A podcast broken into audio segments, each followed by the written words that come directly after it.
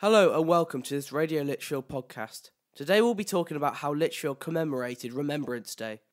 Lichfield Cathedral School held a remembrance service in the cathedral and observed the minute silence with prayers and remembrance led by Canon Stead, head teacher Mrs. Hannam, and the head and deputy head boy and girl.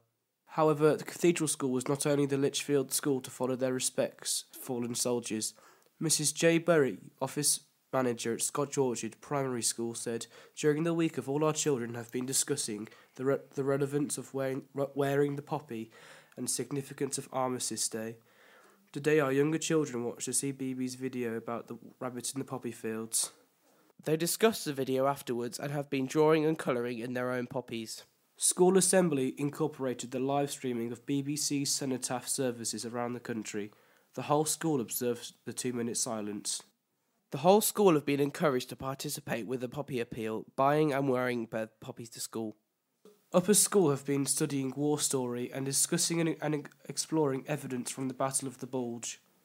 They have been creating and filming their own trailers with the theme of war story, focusing and emphasizing on PTSD, post traumatic stress disorder, how it affects soldiers and their loved ones.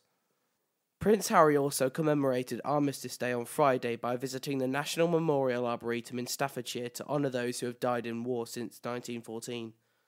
Harry, 32, observed the two minute silence before laying a wreath and giving a reading of R- Rupert Brooke's poem, The Soldier. He then accompanied the Lord Lieutenant of Staffordshire, Ian Dudson, and Lieutenant Colonel David Wimperney and took the names of the memorial, a, mo- a moving task. He also laid a wreath and gave a reading.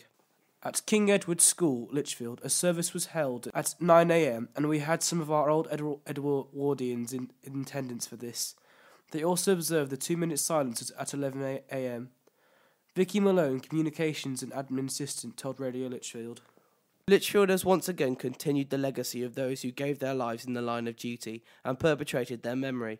Thank you very much for listening, and if you enjoyed this podcast, be sure to have a listen to our other podcasts and give us a like on Facebook, lest we forget.